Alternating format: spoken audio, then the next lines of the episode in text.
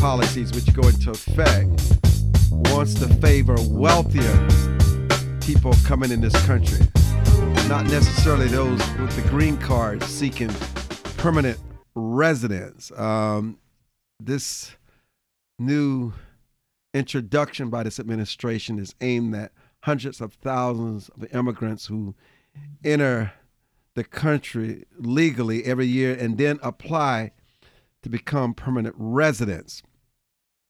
Starting in October, the government's decision is get a hold of this is that to apply to become a permanent resident, um, it's got to be based on an aggressive wealth test to determine whether those immigrants, ladies and gentlemen, have the means to support themselves.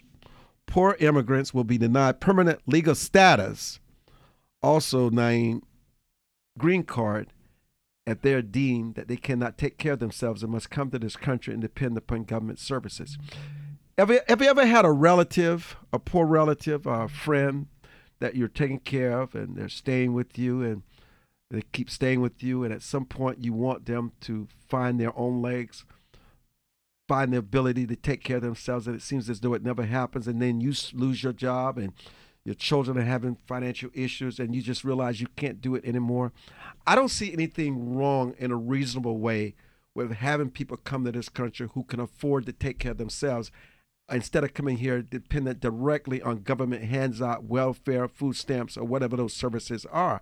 I don't think it's unreasonable because the government can barely take care of the people in this country, the over 300 million. When you look at the homelessness, when you look at poverty in these poverty centers in places like Chicago and New York and even Washington, D.C., and, and Detroit and Los Angeles and San Francisco and Dallas, you look at all these major cities, how in the world can you, in good conscience, invite hundreds of thousands of people to come in this country who will be solely dependent, I mean, solely dependent on the system? I mean, it just doesn't make any sense. So we must, in good conscience, not only have our benefits benefit everyday Americans, but we don't want to make people believe that they can come to this country who cannot speak the language, who does not understand the culture, who's going to be traumatized and taken advantage of by lawyers and the system. Why would you have them come here with these false expectations, knowing that you cannot deliver on the goods? I'm sorry. I just think in a common sense way. It's not that we lack compassion. In fact, we're showing compassion. People should stay where they are. You come to America because you think it's a better way of life. You believe in this thing that, called the American dream, where you come into Ellis Island and freedom is begging you, is beckoning you to come. And you're going to have all the rewards, all these. When people come to America, they think it's the land of milk and honey, but that's not the case anymore. When America's not doing so well as it is today, no matter how strong that economic engine is, you should not invite, especially strangers, into your country into your home that you cannot take care of. I mean, it's unfair for these people. And my heart goes out to them. But what you can do is provide resources and maybe increase these expenses, uh, the budgets that you allocate for these poverty stricken countries, and you force these government leaders to do more, where you don't line your pocket with government leaders, but it actually goes to the poor. You certainly don't want a situation like what you're seeing in Puerto Rico right now. So I just think it's common sense that this administration, who's ever come up with this and devised this plan, it, to me, it makes all the sense in the world. Take care of your own. The, the other thing is the government is really, really, really, really trying to make us believe that we need something called prison reform in prison.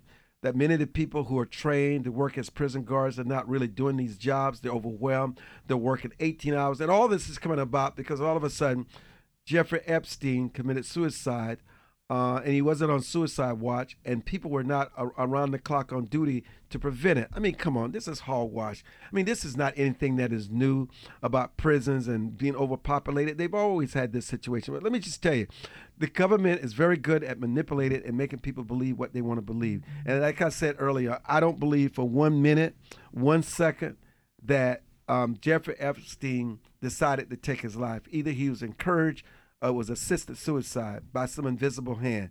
And like I said, the, the truth always comes out. You know, the Democrats are, will have another debate soon. Who do you think? This is what I'm at. Which candidate resonates with you? Joe Biden just keeps putting his foot in his mouth. Oh my goodness! I mean, the stuff that he says about he said instead of saying wealth, he's saying uh, talking about black kids and they're just as good as I mean, I don't even want to repeat it. I mean, but where does it come from? Is it something that he really believes deep down? What is really lurking in this man's soul? I know he's probably a decent guy. He's a good guy. I mean, but listen, should someone be disqualified or dismissed because they're always putting their foot in their mouth? Should they? Uh, is it the fact that we all are capable of it? Uh, should Judge Joe Biden be judged on the merit on his record uh, when he served as um, former President Obama's vice president. He's really riding that horse. He's hoping to ride that horse all the way to the White House. And what about Kamala Harris and Cory Booker and Elizabeth Warren and, and O'Rourke? What about all these other candidates? And what about Bernie Sanders? Um, Bernie Sanders is trying to say that Jeff Bezos uh, and the Washington Post engaged in conspiracy theory uh, when, when, it comes to this this whole d- debate on um, listen, you got to read the story. You got to read what Bernie Sanders is alleging against Jeff Bezos in terms of this conspiracy theory that he's been condemned. You notice it's not only just everyday people who embrace these conspiracy theories. People in elite status like uh, Bernie Sanders embrace it also because obviously to him there's something that is very wrong. Uh, obviously, Jeff Bezos is a billionaire. He's a very wealthy man, and sometimes people think that he's in bed with Republicans. Maybe he's in bed with what works, and it doesn't necessarily have to be. You have to be a Democrat or have a little D beside your name. But anyhow, back to our name theme. As I wrap this up, we should really crack down on people coming in this country trying to get a green card and eventually becoming permanent residents. That policy needs to change. It needs to change quickly. And you need to have some kind of income and some kind of status that you can take care of yourself and the children that you have the potential of having on American soil, which will become U.S. citizens without being dependent on the good old gravy train government. I'm Armstrong Williams.